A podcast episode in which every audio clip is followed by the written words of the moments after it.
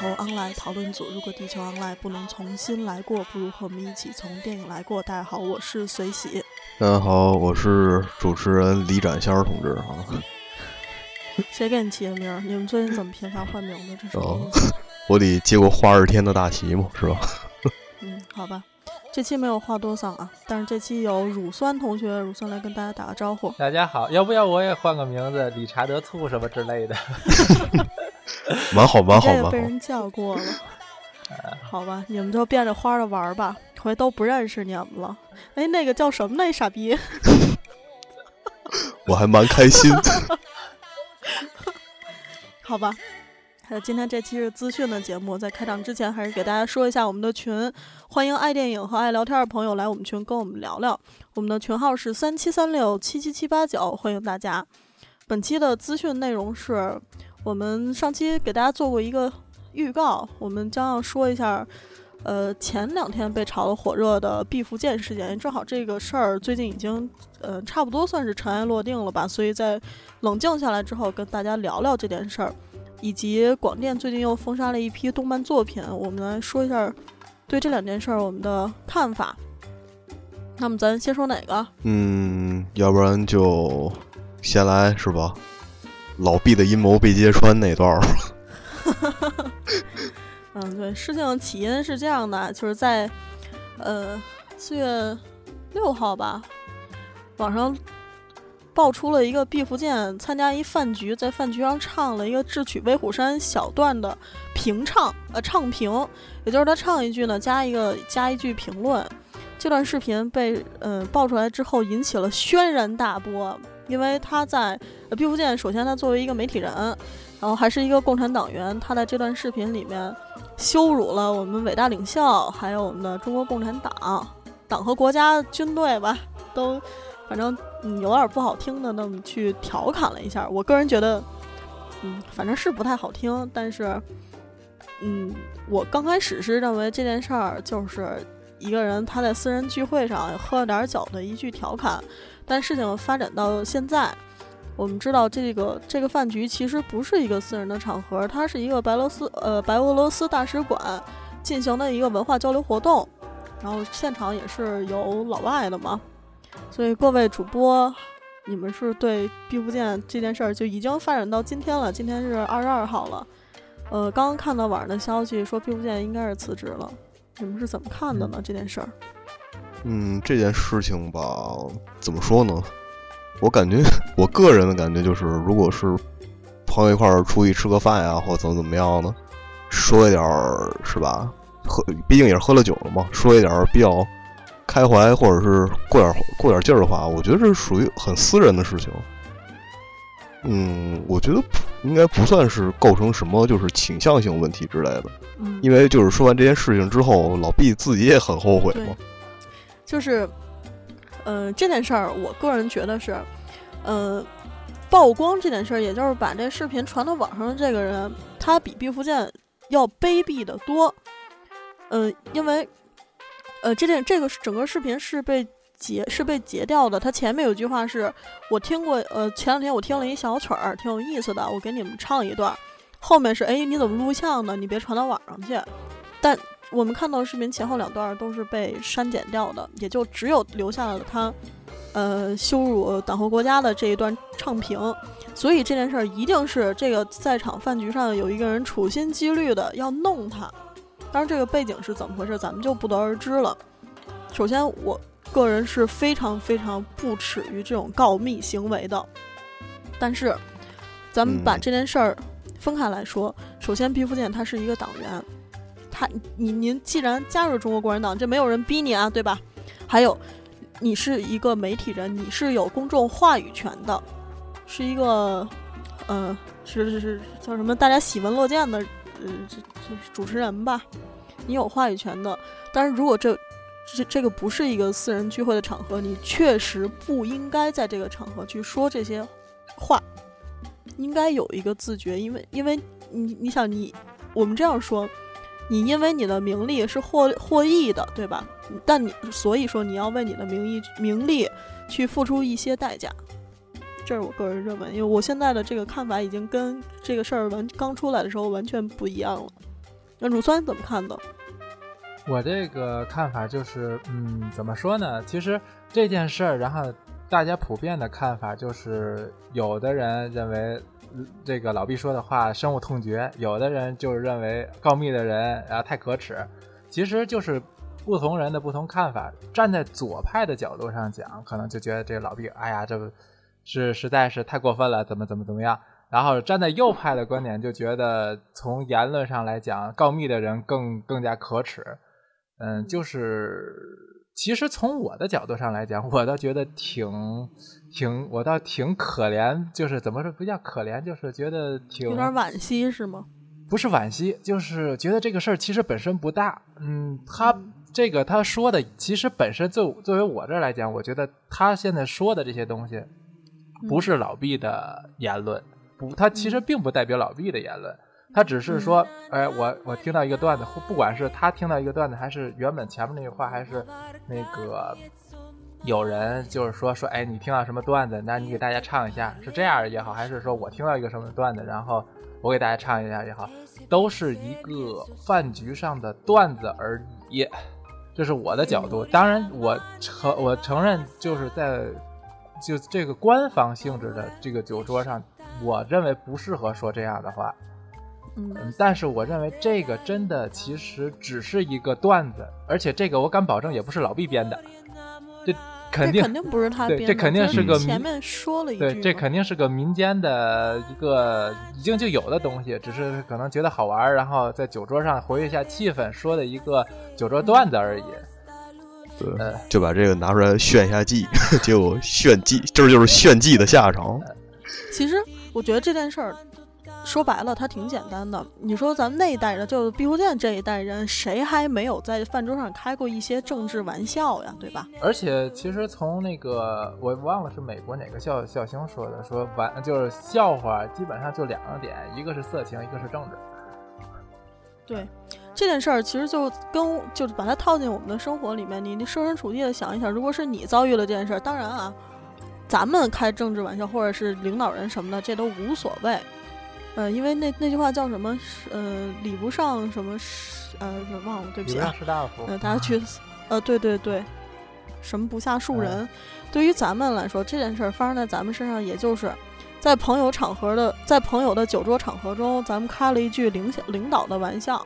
你说领导这老逼养的什么巴拉巴拉之类的，然后被酒桌上一个处心积虑想要坑你的人去告诉你的领导了，那么你要付出的代价是什么？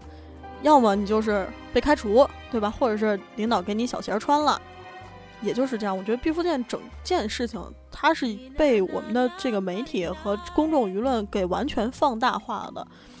呃，我记得我看过一个新华社，呃，是庆中青社的社论，他说什么毕福剑劝全国人民一个道歉。当然，我觉得这说法也，嗯哼，也我不敢苟同啊，因为我不觉得他羞辱我了，他不用给我道歉。你只要为你此番言论付出自己的付出你应当应当付出的代价就可以了。你我觉得现在不也也也就是就是正常正常的他要付的代价吗？他一来他在饭桌上开玩笑不犯法，对吧？对，我觉得这个杀人不过头点地，事情到这一步、是吧？老毕做出现在这些行为，就是包括像公众道歉啊，还有递辞呈啊什么这些，这些我觉得就已经够了，没有必要对再去抓他这个问题了。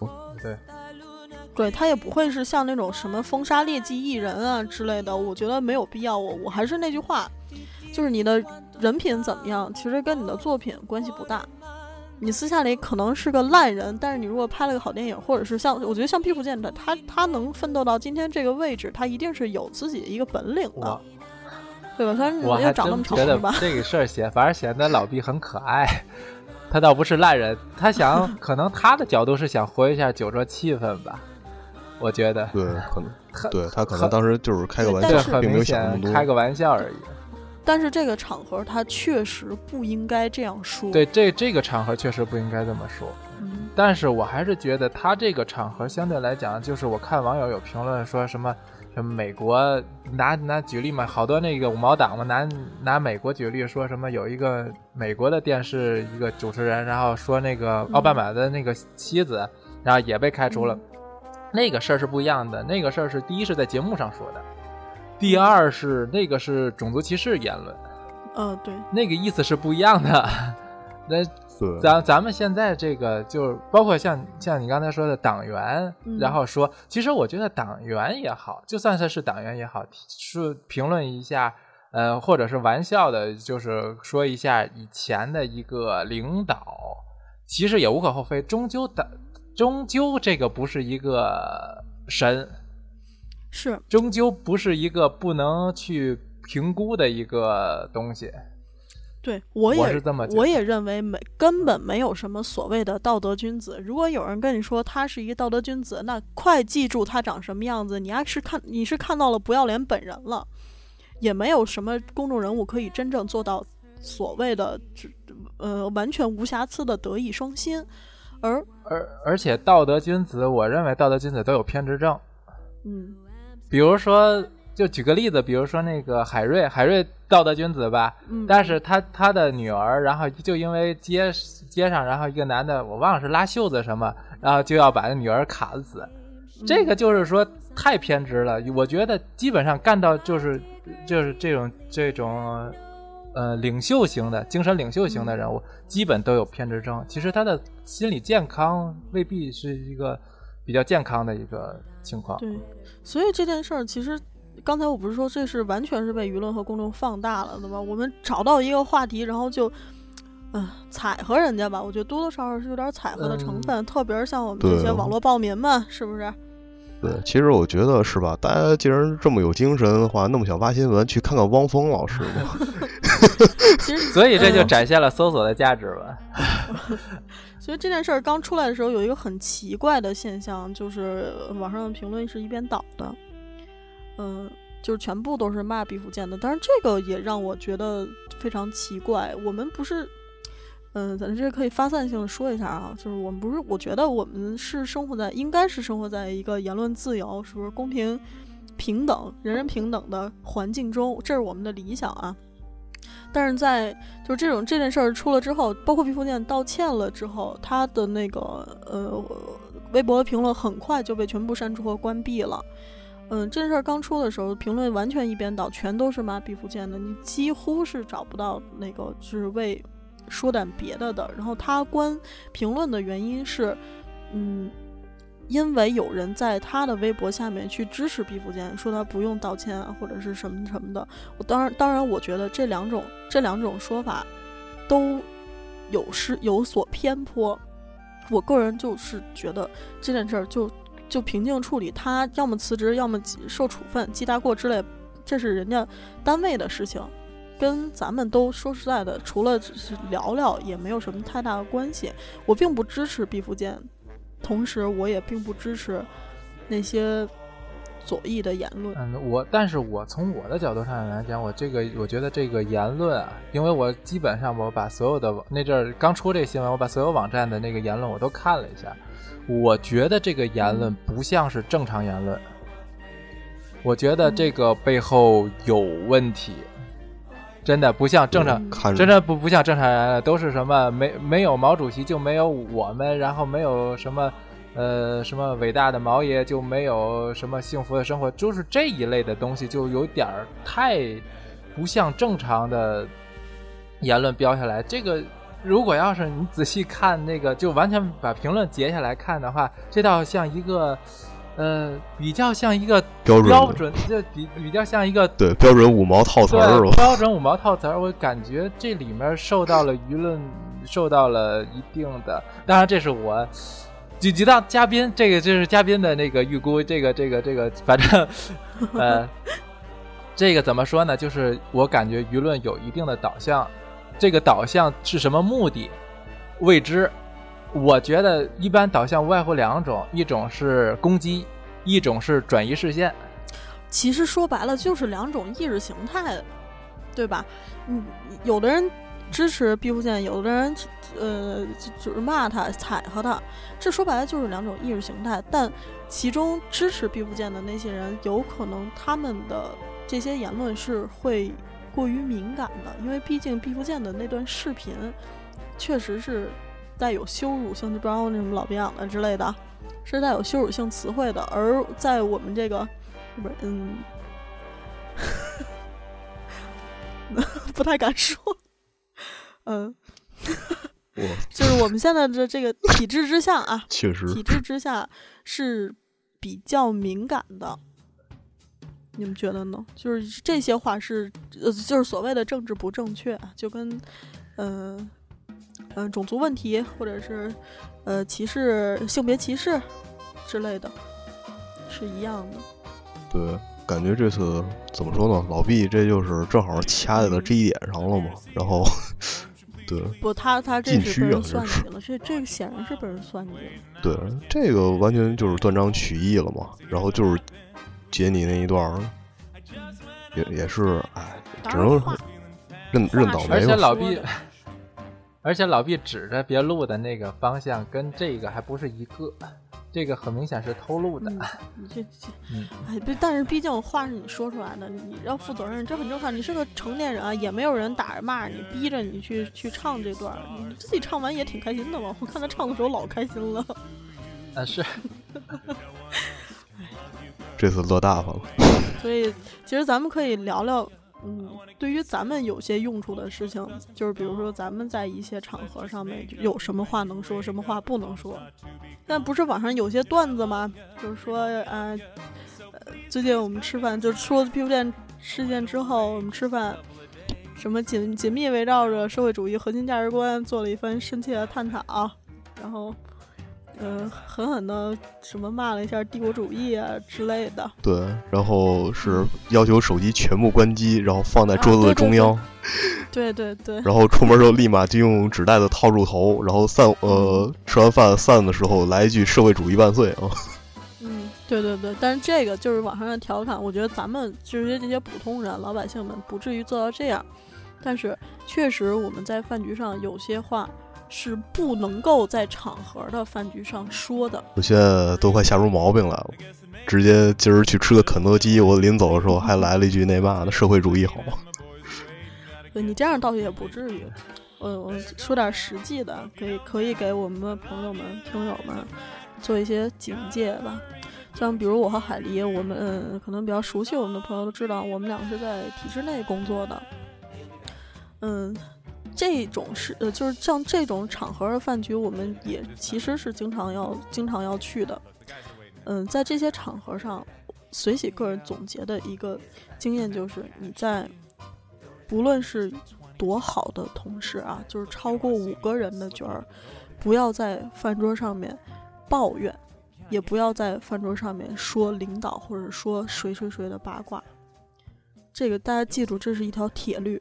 如果你生活在一个圈子比较小的一个范围内，有可能你说的一句话会，你说着可你说的时候可能无心或者只是一句调侃，而听到那个人他就未必安的什么心了，没准话转来转去，而且还有可能被夸张的，呃，以讹传讹，传到了这个你调侃的人的耳朵里。这样的话，可能对于你之后的一些做事儿或者做人上面都是有一个很不好的影响的。嗯，呃那个乳酸，你是什么工作来了？我就是普通的职员工作了，我不是嗯，那那其实也是 office。啊，对，是 office。嗯，那就是相对来说，你们可能会比较比较宽松一点嘛，因为可以大爷不干了，是吧？你真呃得罪什么人，谁给你小鞋穿，你这这大不了就可以大爷不干了。我的经验就是吃饭的时候只吃不说，嘴都忙活不过来，还谁还说话呀？嗯，那也是，就是呃，我觉得可能任何饭局都可以适应这条规律吧，就是少说话，对，喝酒，要么就喝酒。呃，喝酒不行，喝喝酒真不嗯行。喝喝酒，你得看自己的酒品。对，你要是碰上是吧，像我这种了，然后，对，就是喝完喝完酒之后，立马就变成另一个人的这种，那就另另说。操，变身了是吗？对对对，然后指，然后指着经理，然后然后拍桌子，他他他。的那那那倒不至于，就是怎么说呢？我觉得就是饭桌，就是所谓的饭桌上面说的一些东西，和你实际生活之中说的一些东西，嗯怎么说呢？最好不要有什么太大关联性。你可以呼天扯地，是吧？你可以吹吹牛逼，是吧？但是不要说那么多，就是跟平时的生活工作有关系的东西。对一般对一般这样的话就不太容易踩到禁区吧，算是。我觉得应该是这个样子的。对，其实我跟海狸，我们两个是还是一个单位的，就是在这一个非常非常小的圈子，包括我们生活圈子都是一个很小的圈子，我们太知道这个 office 里整个单位里面这些人际关系是有多么的复杂的。但是超过五个人的场合以后，因为就有就开始有你并不是很信任的这些人，他们居心叵测，如果把你说出来的话去复述，或者是就是谣传了谣传了一下，这样你想想，你在这个小圈子里面的这这处境是有多么的难受。所以，各位有场合吃饭的啊，就是多多读书，你可以跟人家聊聊科学，是吧？扯点别的，可以谈一下嗯量子物理、黑对洞啊、虫，聊电影儿，对吧？听了我们节目聊聊电影儿，这多棒呀！或者是干脆你们就聊政治，说点国家大事，反正也不会有人来抓你。这个是，我觉得老百姓们聊聊政治，或者是开个什么政治的玩笑，呃，因为我我们不是什么公众人物，也也没什么话语权啊，所以说说这些我倒是无所谓。对，咱们也可以聊聊，是不是给喜马拉雅山上开个洞，然后 南北大贯通什么之类的。对呀、对，实不行还能吹牛逼呢，对吧？这个应该擅长吧？就是天赋技能啊，我觉得。好吧，其实大家通过毕福剑这个事情都嗯以儆效尤吧，就是想想自己在同样的处境下可以说什么，不能说什么。好吧，这件事儿就聊到这儿吧。估计节目更新的时候，这件事儿也就平息下去了。毕福剑也辞职了嘛，我估计也是得辞职了，不太可能再让他再再露脸了。毕竟这喜闻乐见的 喜闻乐见的毕老爷，就是好像很不是不是很喜爱我们的党和国家啊，这跟大家的期待有所不同。有一点儿挺遗憾的，五一的时候看不着他了。嗯，其实我倒是没什么遗憾的，我也不看星光大道。不，原来就是一直就是每年传统不都有一个毕老为主持的节目叫《五一七天乐》吗？哦，那我觉得那也挺没劲的。我多年没看过电视了，虽然这这件事儿是跟电影没什么关系，但也是荧幕上的事儿嘛，所以跟大家在这儿聊聊。嗯，我估计啊可能会有关系了。嗯，为什么呢？我觉得老毕辞完职之后，他去干什么呢？他是正正经经的导演系毕业的，哎呀，哦拍电影可能也够呛了。最近广电不是又有一个呃，接下来可以说我们呃下面这个话题了啊，又是大哥的事儿。其其实我们总是聊大哥，我们也觉得有点危险。希望不要把魔手伸向自媒体。咱们这么闷声做大死，是不是早晚的事儿啊？你不是一说一直说咱们这个听的人少，没关系。是啊，这不是闷声做大死吗？行吧，咱们嗯、就接着乳酸这个话头往下说吧。就是、呃广电最近又，呃，一个是劣迹艺人的封杀禁令又加了个码嘛，嗯、开始永久永久性的封杀了是吧？嗯，嗯、但是毕福剑算是劣迹艺人吗？这个不不哎呦算操那绝对不算是劣我觉得不算，我觉得不算，他只是体制内的问题，他真的他没他们不违法呀，最主要他没违法呀。对，骂街骂街也不犯法呀，嗯是吧？吸毒也不算违法，吸毒是违反治安处罚条例。这个最起码违规了，他就是也吸毒其实也算违法，只是他们那个刑法不重，而且但是嗯大部分他们那个都有个容留他人，那个是犯法，那个是刑法上的罪。就是房祖名和柯震东嘛。呃，还有好多，还有尹相杰，还有什么好几个都都是这个罪，基本上。对你容留容留是、是一个大罪，容留是一个但是吸毒的话，嗯、吸毒的话是只是违反治安处罚条例的，它的那个、呃、流程都不一样的。但是基本都容留啊，嗯、你肯定的。呃这这个这个事儿，就是家大业大，有的是毒品，是吧？嗯、这个事儿就是，呃，前两天上期节目我们做的这个消失的电影嘛，也一大批因为劣迹艺人被封杀的、被影响的作品，我们在荧幕上看不到了。然后现在广电为了哎，净化我们的这个观影环境，嗯，又颁布了一个永久要永久性的封杀他们的一个一纸一纸禁令，也就是像吸毒的艺人啊或者是出轨算不算啊？这是道德问题算不算啊？嗯，出轨好像我看新闻上说不算，暂时不算。嗯，对，好好嗯，好像好像没算进去这个。那酒驾呢？酒驾 谁知道 谁知道他到底是怎么界定的这个界限、啊？对呀、嫖娼肯定是算了，是吧？对，是吧？那个，哎，我发现是不是最近出事儿了都去干导演了？我觉得，哦我觉得房祖名和柯震东也可以考虑向导演方面转变一下。哎呦我操！哎，最最最新新那个有一个新上的那个的那个伊能静的片子，伊能静也是曾经嗯出过事儿，一哎，那伊能静是怎么回事？那不是那个出轨，然后那个哦离婚吗？哦哦哦，这是道德问题。对，但是这个我觉得你不是应该算吧变成导演嘛？啊，我就说呀，就是哦，又接你的话 哎，没事变身儿。导演，其实我觉得他们要是真有才华，你比如说毕福剑吧，如果他真的是有导演才华的话，你完全可以像王小帅那样嘛？一大爷不伺候你们这些国内观众了，对，可以像娄烨，是不是？大爷就拿着作品去国际上评奖。回头拍个片儿到到骗洋鬼子钱那时候。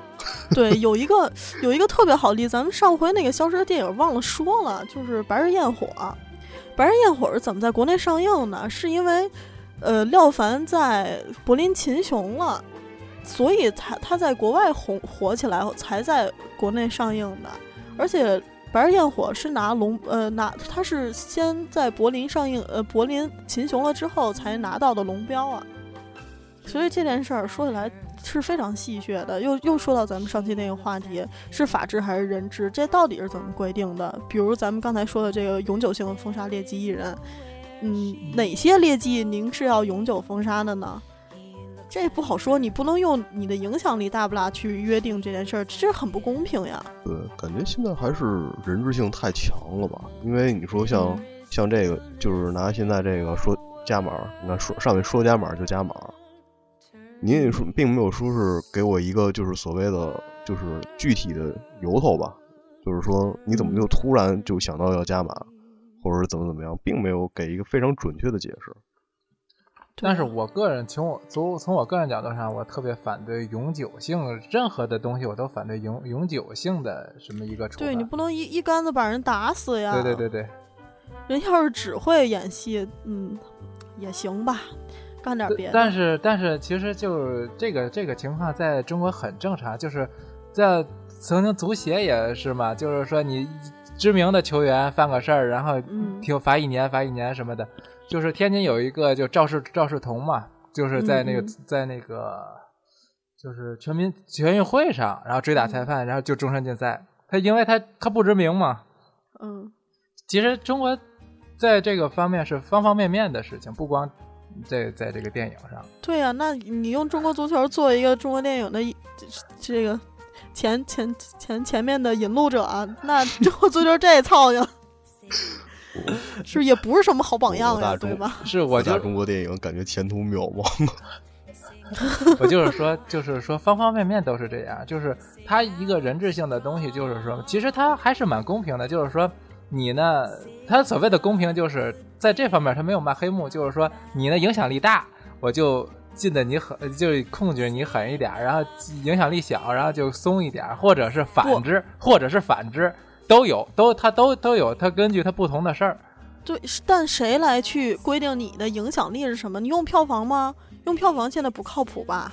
对吧？不不不是票房，它就是用知名度，这个还就是在于规定？其实就是在于办公室的几个人的，其实他们有一个内部标准，对，但这个内部标准是具体怎么个回事儿呢？就是谁也不知道。他其实不是，他不是谁也不知道，其实他们里面的人都不一定知道。其实他们遇到不可知的事情呢，他这么就先商量。就是几个人坐着开个我们来会嘛开个会啊，嗯，说琢磨琢磨说一下 讨这个事儿论讨论，。研究研究。嗯，对，我觉得这样真的如果没有一个完善的制度去去，你你哪怕确实他有劣迹，那么你要拿出一个完整的制度来，他要负什么责任，而不是你开会决定他要负什么责任的，这不公平。而且我还是我我我觉得这样的话会。嗯，也是要说起毕福剑这件事儿，咱们刚才有一个有一个非常重要一点没有说，就是也是在网上面，呃，是挺毕福剑的那些人，支持毕福剑那些人，他们的一个一个口风，就是说，嗯，这个全民告密，如果告密这种事情演变成一个全民告密的话，那么我们不又回到了当初文革的那个时代？呃，我觉得这个说法也是多多少少有一些矫枉过正，因为。嗯，对，我觉得这个说法其实本身也不成立。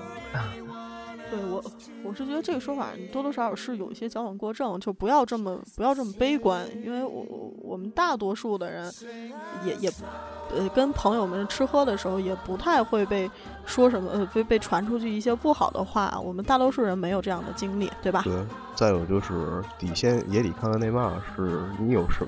对你有自己有什么政治影响力啊？然后会让别人那么处心积虑的去弄你？你说对对对，这人得多次呀，是吧？你说我我就一小职员，你说那什么你犯得着那嘛吗？就是还特意编个角儿把我给编进去了。对，嗯，但是对于告密这件事儿，我也是非常非常不耻的，我觉得太卑鄙了。其实告密这个事儿本身不是文革特有。中国几千年来都有，世界也都有。我们上最明显的就是我们上小学，明显就是清朝就有有类似的政策嘛。康熙帝的时候嘛，不也是？清朝大大明朝，大明朝大明朝人家直接就官方了，有专门的机构了，那都。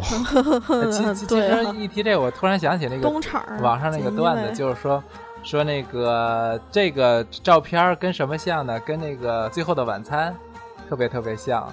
然后其实本身那最后晚餐不也是告密吗？那个还是外国的事儿。你们有人出卖了我。犹大。其实本身告密事儿跟文革我觉得挂钩不太那什么，而且第二就是像那种如果要再回到全民告密的那个难情况，嗯，怎么说呢？可能性不大，但是。但是现在这个社会真的是越来越变成全民全民透明，就是说，因为网络的原因，你发生什么事儿，即使你就算是普通的人好，就像搜索里说的，你就因为公交车发生一个事儿，然后人肉搜索，然后突然或者是因为因为什么一个事儿，然后有也有也有普通的人，像凤姐也是一个普通的人，就瞎说八道，然后就有，当然他有后面推手公司在推。但是也能最后推到前面来，这个东西在现在这个全民的这个网络时代，其实有很多事情真的也是需要注意一下。这个说白了就是暗室亏心，神木如电嘛。我们这个大网络就是神木，你就是别干亏心事儿，谨言慎行。这不是说我们的吗？所以我刚才，所以刚才有好多话我都想说又没说吧。哎呦我操，我有点心虚。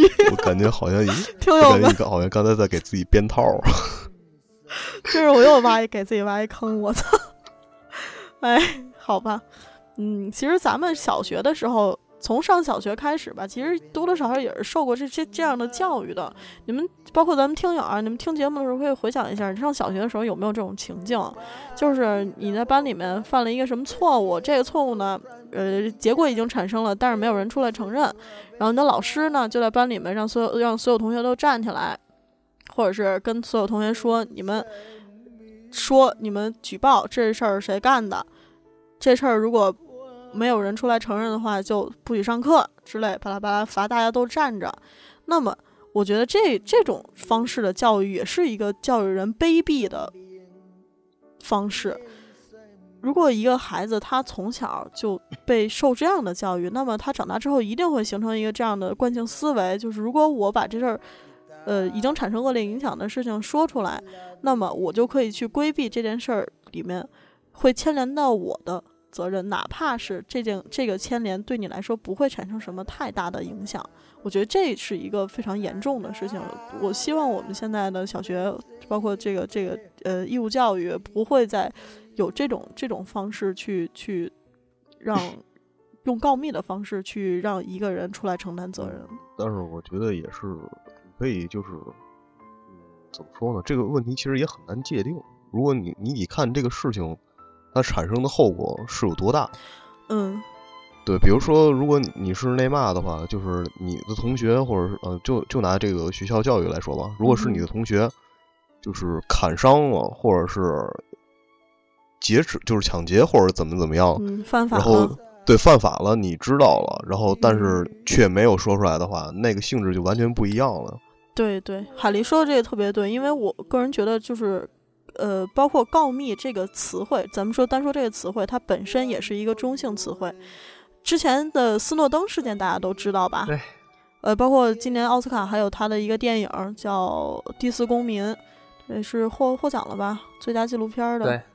斯诺登也是一个告密者，但是他却获得了全球人民的支持，和甚至获得了很多国家的支持。啊但是其实他本身也是两极的都有，嗯嗯，他也是其实是蛮争议性的人物。他到底就是在美国现在也是讨论，就是他是爱国者还是叛叛国者？嗯，这个基本上是五五开。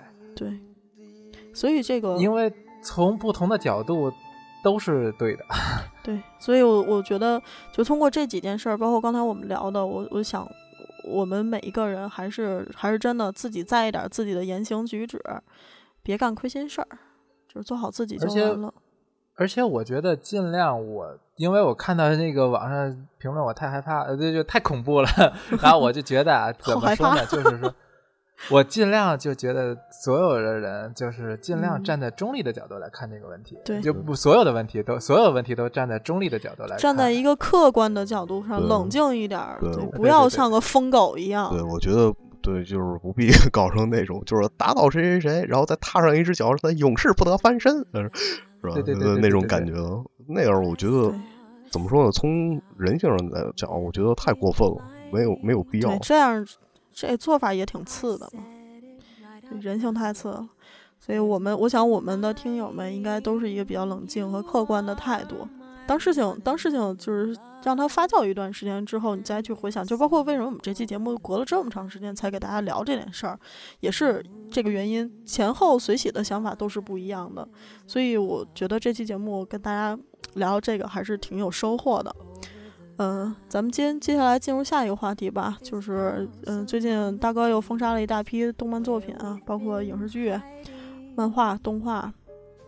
嗯，这件事儿我有一个不太，嗯，跟就是大家观点不太相同的一个看法。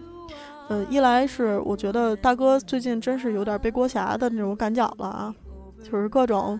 包括我们的节目一直以来口风都是在在说，嗯，一些不好的事他的方面，但是这件事儿其实冷静下来想了想，嗯，就包括武媚娘被减胸的这件事儿，我那天在知乎上看了一个帖子，是广电里面的人发出来的，他说，其实全国的大多数的人可能不会像咱们这样的去看电影或者看电视剧，他们的接受的程度跟你不一样。有些镜头他们确实无法接受，而他们无法接受的话，就会给广电写信，或者是给广电投诉，说你这个片子不应该这样。而广电作为一个行政单位，它是需要做出处理的。如果这个声音，如果这个声音达到了一定的面积的话，那么这个处理的结果会是什么呢？其实就是把它剪掉，因为把它剪掉。你不会承担什么太大的责任，也不会冒太大的风险，最多也就是像我们这样的人去骂一骂，而我们的言论其实也也没有造成什么太正面的结果。嗯，但是这个是就是从我这儿来讲，我个人还是蛮反对。就拿武媚娘来讲啊，我个人还蛮就就不管那片子我没看，因为我不太喜欢看这种片子，就说不管他拍的好不好，但是就是。他的这个剪法已经破坏了整个的，你你想从镜头的构图，然后从那什么，他是从根本上破坏剧情。我我听我那个，呃，看的人，然后就说说有很多人物就莫名其妙怀孩子，然后他跟谁生的那个孩子，那个人物前面都没交代。然后那肯定是剪到剪剪剪掉了，然后它整个剧情的破坏也非常的大。那这对这电视剧就完全就没法说。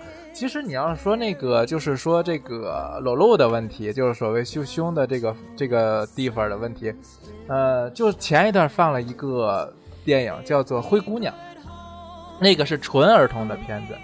以那以她的那个裸露程度跟那个武媚娘的那个胸部对比的话，那差别何在呢？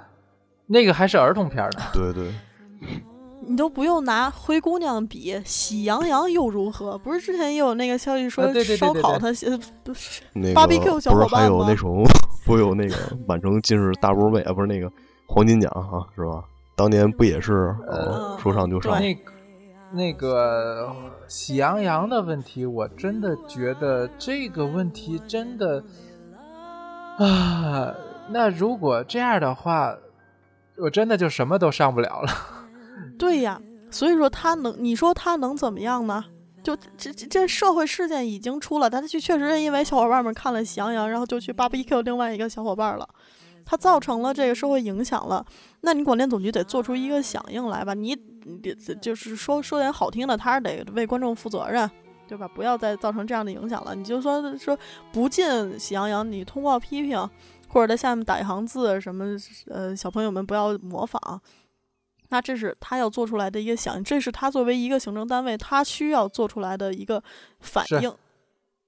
啊，这这个我认同，我这个我认同，就是嗯就是说，嗯，比如说他像这个，我觉得他批评是对的，嗯然后指导是对的嗯，然后他就是说任何的任何的那个内部意见是对的，就是说，呃，我比较反感就是他过多的插手删减的这个问题。矫枉过正，嗯嗯，就是说有有些问题，就是说你觉得，嗯，这个东西，如果你觉得有问题的话，嗯就是你可以，呃，在暂时没有删那个分级制度的情况下，你可以暂时给一些意见。嗯，就是说，比如说你在，就是像，呃，前一阵儿那个一万年以后，嗯嗯，那个片子，然后就是说不允许用动画宣传，那就就不允许动，你可以做一些这种东西。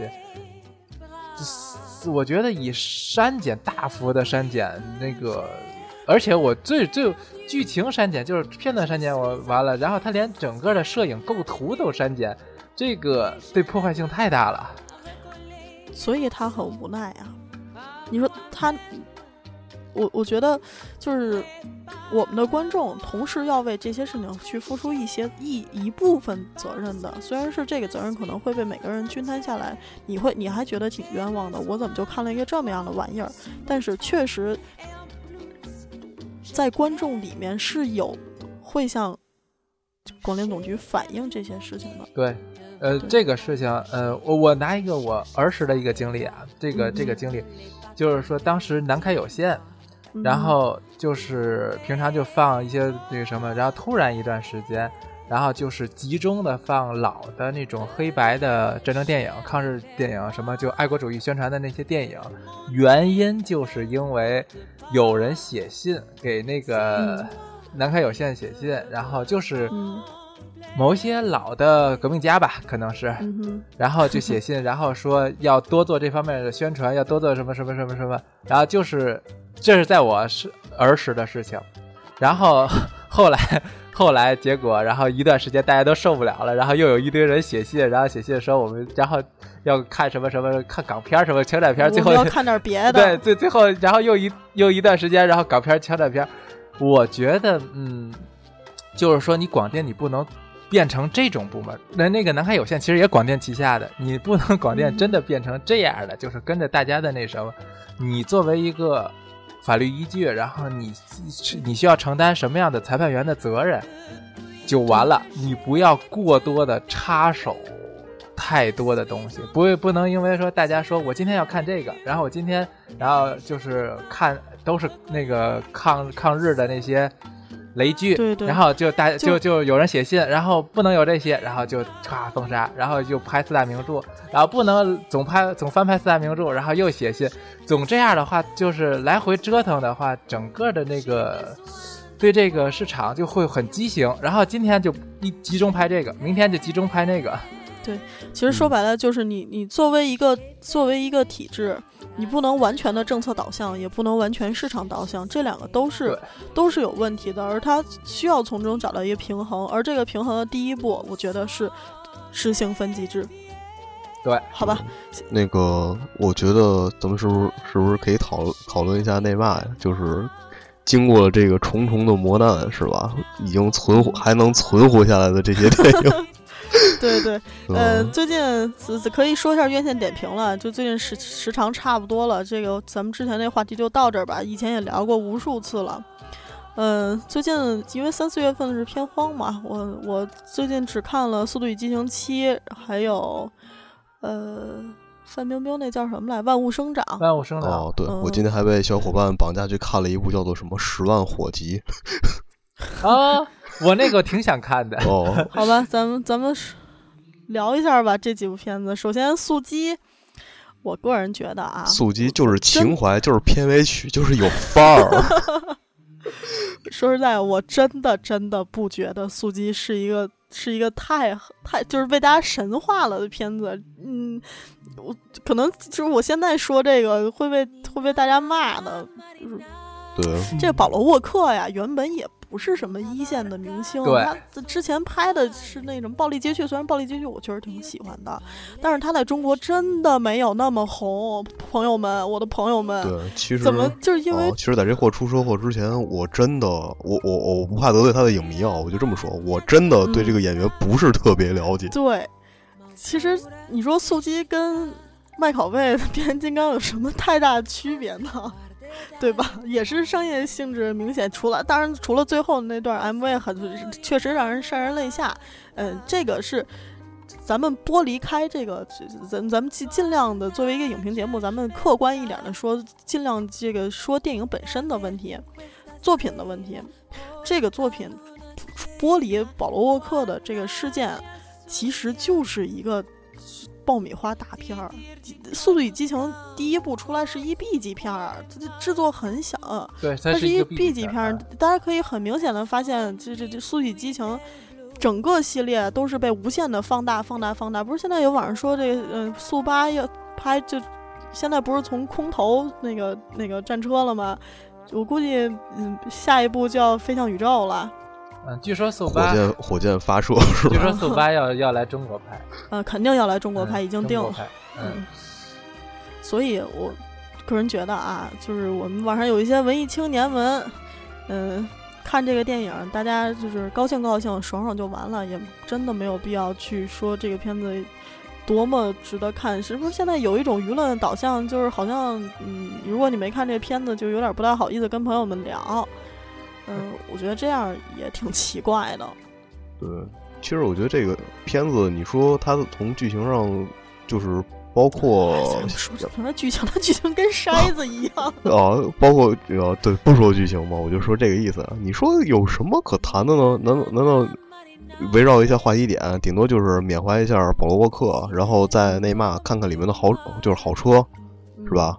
嗯，然后再看看那些那些特特技啊，什么加加特技咣什么之类的那些。还有一堆肌肉 男，哦，对，还有一些呃魔鬼肌肉男，啊还有一堆那个美女，香车美女嘛啊，啊，对，也就也就是这个意思嘛，啊是吧？你你说还有什么值得那个跟看完之后跟朋友就是特别夸耀一下的东西呢？我觉得没有嘛，这个其其实就是看完就完了，一爆米花大片儿。但因为出了保罗沃克这件事儿，他在中国这个票房是一个票房奇迹啊！首周是十上十亿了吧？现在已经十一个亿了，这太可头怕了。头一天就三点九亿，对，我觉得，太可怕了，这数据。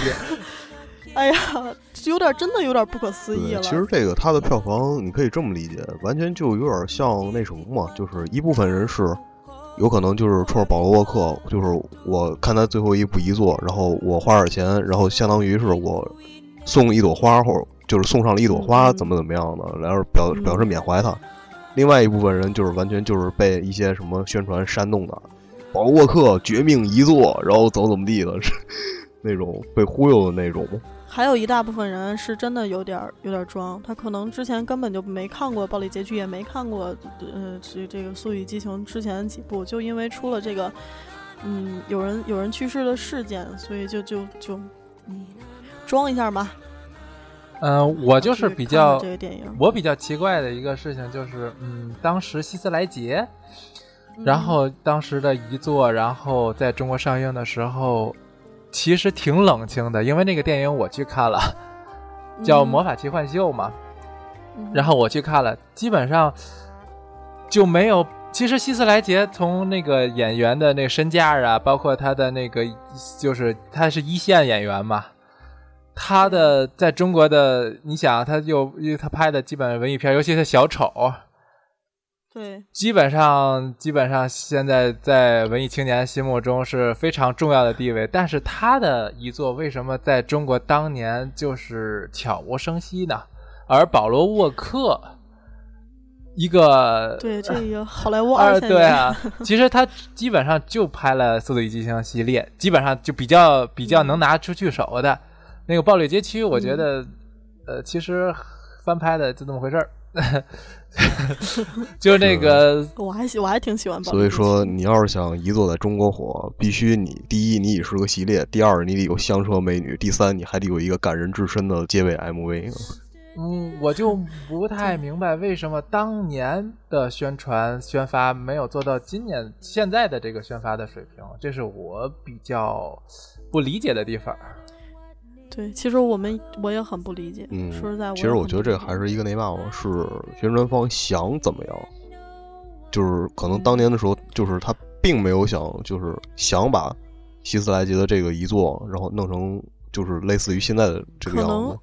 是因为这样，他是在拍摄期间出的这个事儿，所以大家首先有有好奇。不是希斯莱杰那个也是，希斯莱杰那个《魔魔法奇幻秀》我看了，那个整个剧情完全支离破碎，而且他实在不行，他是找来了他的三个朋友是那个船长，还有那个这个裘德洛啊，什么一堆人帮着拍完那个剧情，我说实话看的觉得有点崩溃，但是 就是基本上也是因为他拍了，基本拍了可能四分之一，然后他就去世了。大概，然后就是嗯也是凑钱，最后结尾的时候拍完了之后写着说这个所有的票房收入，然后送给他那个希斯莱杰的女儿是什么的，大概齐吧。嗯，然后我就觉得当时其实这个片子也是完完全全的，就是那个一座纪念性的一个电影。为什么宣传性？嗯而且在国内上映了，关键是，嗯，可能不是 A 级制作吧，大概是因为这样。对，其实也算是 A 级制作了，演员阵容真的很强大。好吧，所以这个就是我们国内票房的这个事情啊，还其其实也也也，咱们也之前说过很多次，这个这个事儿根本就没什么太大意义，因为七月份吧，就奥创就来了，我觉得这个马上就要被颠覆，呃所以五月份吧，呃呃五月份，对对对，五月份奥创就要来了，所以这票房的数字也是一个其实只只是被颠覆的一个数字啊。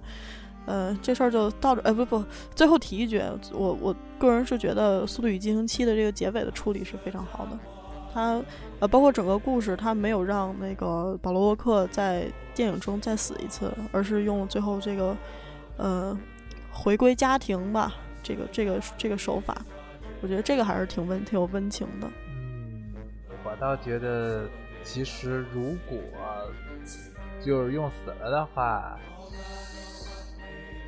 其实他没准儿会编得更好，而且从剧情上来讲，嗯，好吧，这就是见仁见智的问题啊，咱们不是我就是说，我不我我承认你说的，就是说他现在这样处理真的更好一些，但是从编剧角度上来讲，就会处就是如果他死了的话，他编剧上比现在处理会处理得更好，对，好吧，是是是这么一个意思。好吧，咱们接着说下一个我看了的片子叫《万物生长》，范爷演的，还有韩庚。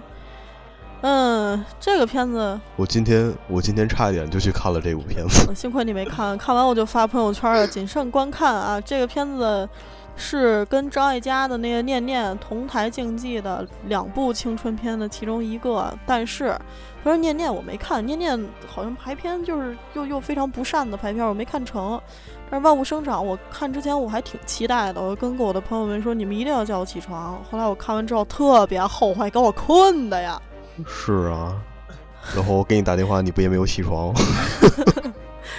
但是我看了中午那场，也是给我困够呛。《万物生长》这个片子真是给我矫情的一笔啊！我原来以为它是一文艺片儿，后来发现呀是一青春片儿，我就有点慌了。而且青春的极矫情，它是讲的一个直男癌啊，一个直男癌晚期啊，对，是说一下这个影片的信息，这是李玉导演，然后文本是冯唐的。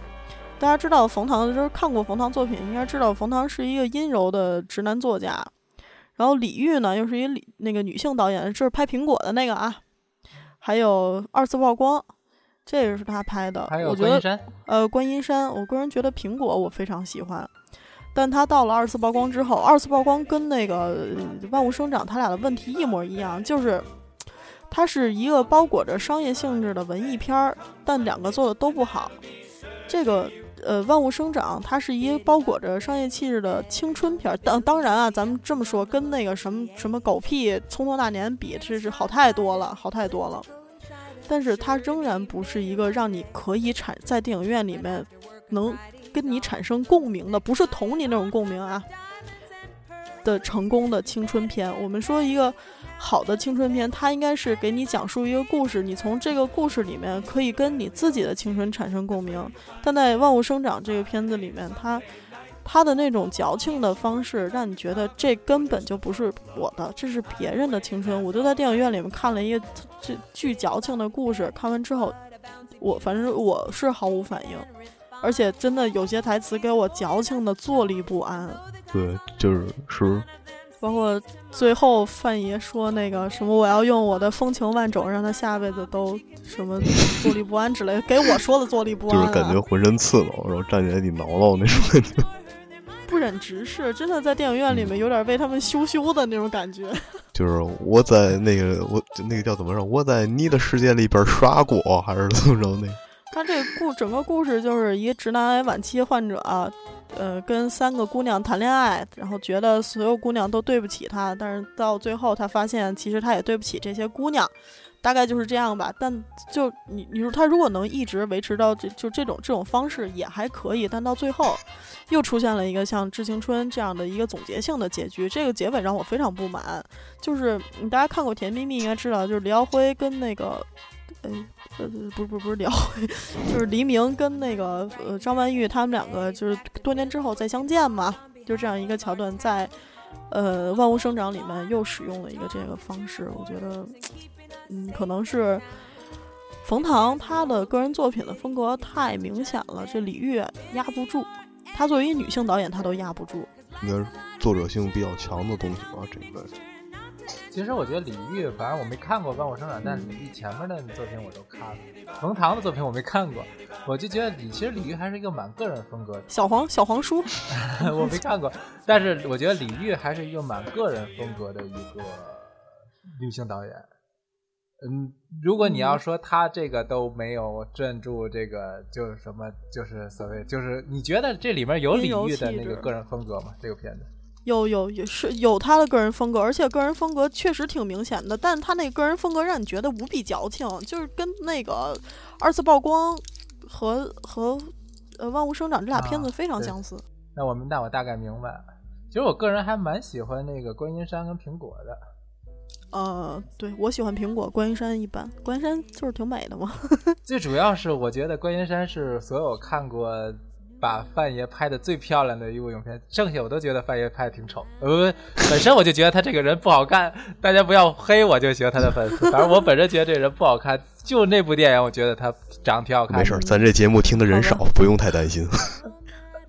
嗯，没事儿没事儿，咱们各抒己见嘛。然后你们还看什么片子了？嗯、啊，对，这谨慎观看啊，各位。估计你们也快看不下一部就是今儿我去看的那个，也是大家谨慎观看吧。就是对他这个就是叫《十万火急》嘛，这是这部电影。呃，这个我想等网上片源，这个我还很期待这个片子。嗯、对，康康导演的嘛，然后对对康康，对他自己，然后对他自己在里面也演出演了一个角色，然后还有达叔在里面。啊，还有还有那些综艺咖嘛，什么宪哥呀，对，然后宪宪哥。宪哥登场还是挺惊艳的，我觉得大家这要是去看这部电影的话，还是可以期待一下。这个电影怎么说呢？它看了之后给我感觉就是一个嗯，非常带有台湾喜剧，就是喜剧特色的那么那么一部电影。对，而且你可以就是如果你要是经常以前要是看过一些像新加坡或者是马来西亚的一些电影的话，你也可以从里面看出一些这个它这这两个地区电影的一种味道吧。嗯，总体来说就是，如果你并不不是特别喜欢那种原来就是台湾传统喜剧电影那种味道的话，我觉得这部电影，嗯，看的价值不算特别大吧。我觉得这部片，反正反正我很肯定要看，因为我那阵儿小时候一直在看台湾综艺，像里面大部分人我都认识，甚至像那个丛丛，还有唐宗盛嘛，还有那个基本上里面有的人我大部分都认识，所以我还真挺想看这部片子的。嗯哼，嗯、接下来咱们说一下呃下面呃下个月上映的几个我们呃非常期待的片子。一个是王小帅的《闯入者》，这个片子大家一定要去看啊！是这个媒体场据说都非常牛逼，反应极好。还有就是，这个嗯，陈建斌的，就上期节目我们说的一个勺子定档了，五月一号。不是我看好像下档了吧？没有没有定了，五月一号。是吗？嗯，我我是我昨天看豆瓣的时候嗯没看到。嗯，应该是定，呃，五月一号是上映了，确实上映了。但是这个片子被剪成什么样，现在咱们不好说，所以我还挺期待的。我应该会去看这个。嗯，而且好像道士下山应该也是那嘛了吧？嗯，道士下山是七月份。对，对对，他应该也就是经过剪片嘛，是吧？龙太子嗯估计是出不来了。嗯给大家介绍一哦下《闯入者》。《闯入者》不知道大家看没看那两款预告片儿，反正看完之后我是挺，就是挺震、挺震痛的。它有一款预告片儿是叫，呃，就就是跟中国的一些，呃，社会社会事件，嗯、社会事件有关系的，就是把所有的这近期发生过的一些社会事件都剪进这个预告片了。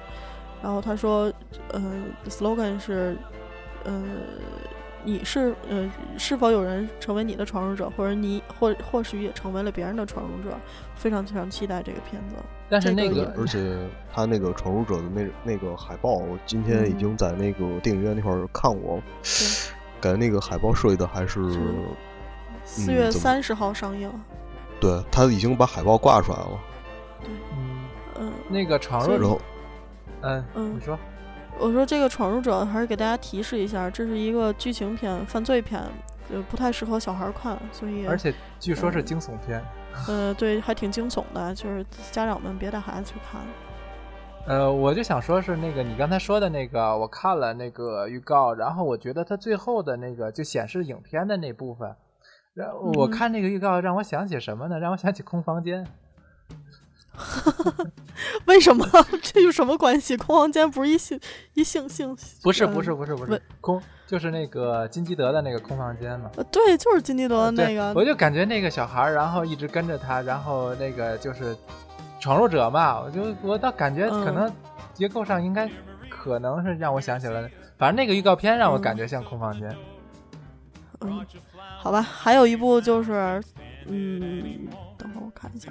啊，五月十二号上映的中国上映的 IMAX 三 D，还有中国剧目的《复仇者联盟二：奥创纪元》终于来了，终于来了，我我 这个太期待了，这个一定会去 IMAX 刚看的。我我已经做好卖肾的准备了。我现在觉得这个票房，我估计头一天可能就能上四亿，肯定上四亿。